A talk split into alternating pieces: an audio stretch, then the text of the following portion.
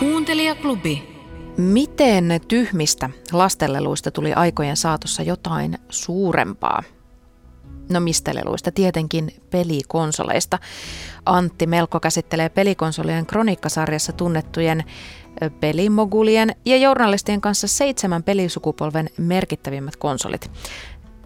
Siis ne konsolit, jotka ovat olleet luomassa ikimuistoisia seikkailuja sekä muokkaamassa suomalaista pelaamista. Odyssey oli tämmöinen, nykyään voisi ajatella ehkä retrotyylikkääksi mustavalkoinen laatikko, missä ei ollut paljon, paljon nappeja ja painikkeita, mutta, mutta tota, pelillisesti se siis näytti televisioruudulla kolme neliöä ja yhden pystysuoran viiva. Ja tota, mitään pistelaskentaa ei ollut, mitään ääniä ei ollut, eikä, eikä värejäkään tosiaan. Tätä koitettiin sitten erilaisilla ohjeistuotilla vähän niin kuin saada yleisölle kiinnostavammaksi. Ensimmäiseksi mainitaan aina, aina Odysseyn kanssa on se, että siinä tuli mukana tämmöisiä värikalvoja, mikä sitten teipattiin television päälle, että siihen saatiin vähän värimaailmaa lisäksi. Se näytti esimerkiksi, tennis näytti vähän tenniskentältä ja se vihreitä kalvoa sun muuta.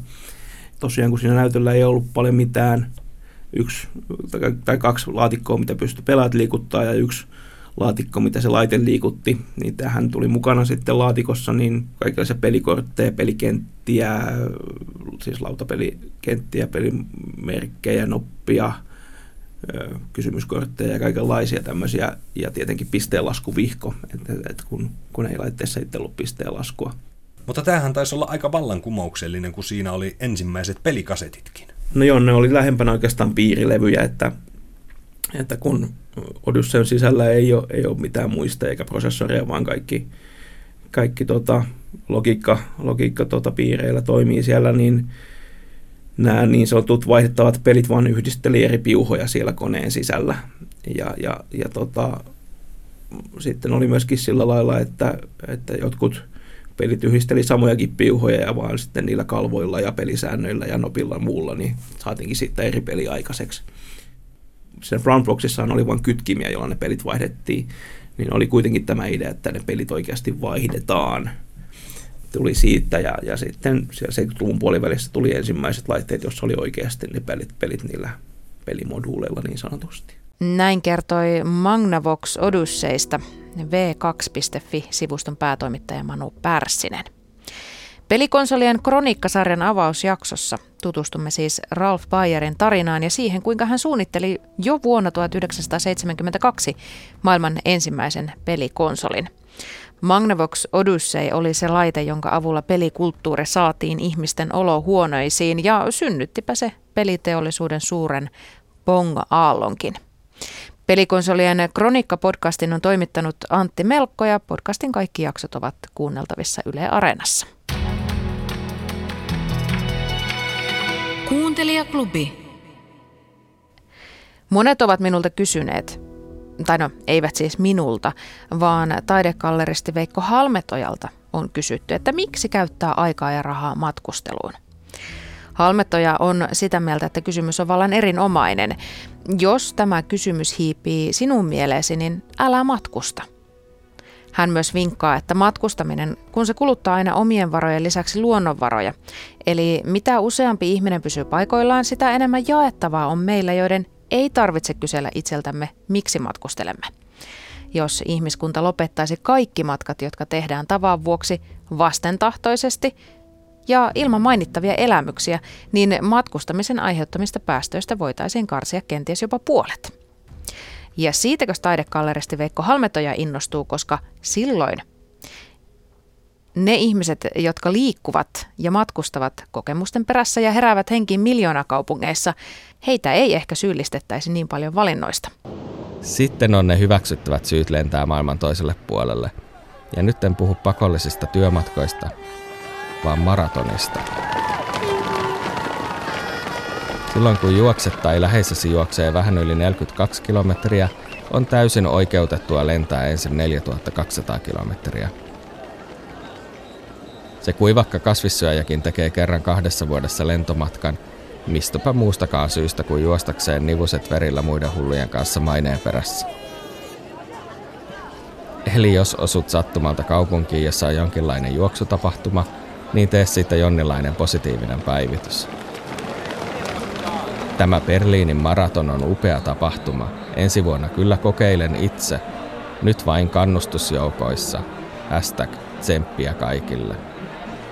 Itse pyysin ystäviäni täkäämään minut päivitykseen, jossa oli kuva juoksevista ihmisistä ja teksti, että täällä ollaan Veikkoa kannustamassa. Siinä ei valehdeltu mitään. Kannustaminen tosi liittyi enemmän valkoviinispitserien juomiseen kuin minkäänlaiseen liikuntaan. Mielenkiintoisia ajatuksia matkustelusta tarjolla reilun 10 minuutin mittaisissa. Monet ovat minulta kysyneet pakinatyylisissä puheenvuoroissa ja puhujana taidekalleristi Veikko Halmetoja. Kuuntelijaklubi. Jos monet ovat kysyneet matkustelusta, niin aika monet ovat varmasti myös pohtineet sitä, että miksi viikossa on seitsemän päivää ja vuorokaudessa 24 tuntia. Mistä periytyy se, että tunti jaetaan 60 minuuttiin ja edelleen 60 sekuntiin? Miksi Ranskassa oli välillä kymmenenpäiväinen viikko ja kuka siirsi ajanlaskun alkamaan Jeesuksen oletetusta syntymävuodesta? Alkujaan meillä käytössä oli kalenteri, jossa viikko alkoi sunnuntaista. Mutta vuonna 1973 Suomi sitten päätti siirtyä käyttämään kansainvälisen standardisoimisliiton niin viikkomääritelmää, jonka viikon, viikkoon määriteltiin seitsemän päivän jaksoksi, jonka ensimmäinen päivä on maanantai. Ja että sitten myöskin tähän viikkonumerointiin aina vuosittain sillä tavalla, että, että vuoden ensimmäinen on se viikko, jolle sattuu alkavan vuoden ensimmäinen torstai-päivä. Eli silloin, niin kuin, että katsotaan, että jos vuosi vaihtuu keskellä viikkoa, että minkä viikon mukaan on suurin osa viikon päivistä. Että jos on uuden alkavan vuoden mukaan, niin se on numerolla yksi. Jos on vanhan vuoden mukaan, niin sitten se, saa, se on sitten se viikko 52 tai viikko 53. Eli tämä niin tuli sitten niin 70-luvun vähän ennen puolta väliä, niin siirryttiin käyttämään tämä, että maanantaista tuli viikon ensimmäinen päivä. Ja sitten yksi kanssa tällainen on, että vuorokausi vaihtuu keskiyöllä. Että jotenkin se tuntuu ihan luonnolliselta, että yöllähän se vuorokausi vaihtuu, mutta ei tämäkään ole ihan mikään itsestäänselvyys. No itse asiassa ei. Tätä, näitä erilaisia vuorokauden alkuvaihteluja oli, että, että babylonialaisilla oli muun muassa se, että he siirtyvät illalla, että vuorokausi vaihtui illalla. Tätä samaa jatkumaa käytetään esimerkiksi nykyään juutalaisessa kalenterissa – egyptiläisillä aamu merkitsi vuorokauden vaihtumista, eli vuorokausi alkoi aina aamuisin. Ja sitten keskiyöllä, niin siinä jo, on esitetty, että se saattaisi olla toisella vuosisadalla ennen ajanlaskumme alkoi eläinen Hipparkoksen idea. Että hänen ajatuksensa oli se, että yhden vuorokauden aikana tapahtuisi, että siinä ei vuorokausi vaihtuisi valveilla ollessa. Se vuorokauden vaihto tapahtuisi silloin, kun ihmiset lepäävät, nukkuvat, eli keskellä yötä on sellainen luontevi. Ja tämän sitten tavan omaksuvat roomalaiset, ja siitä se myöskin taas sitten levisi laajempaan käyttöön, niin nämä ole meilläkin nyt edelleenkin sitten keskiyö merkitsee vuorokauden vaihtumista. Ajanlaskuun liittyvistä kiemuroista ja tarinoista kertoo Seppo Heikkisen toimittamassa ohjelmassa Helsingin yliopiston almanakkatoimiston erikoissuunnittelija Asko Palviainen. Että heti kun sinulla on aikaa tai haluat tehdä vaikka montaa asiaa yhtä aikaa, esimerkiksi matkustaa jonnekin ja kuunnella siinä samalla, niin ajan kummallinen historia on sarja juuri sinulle. Sekin löytyy Yle Areenasta.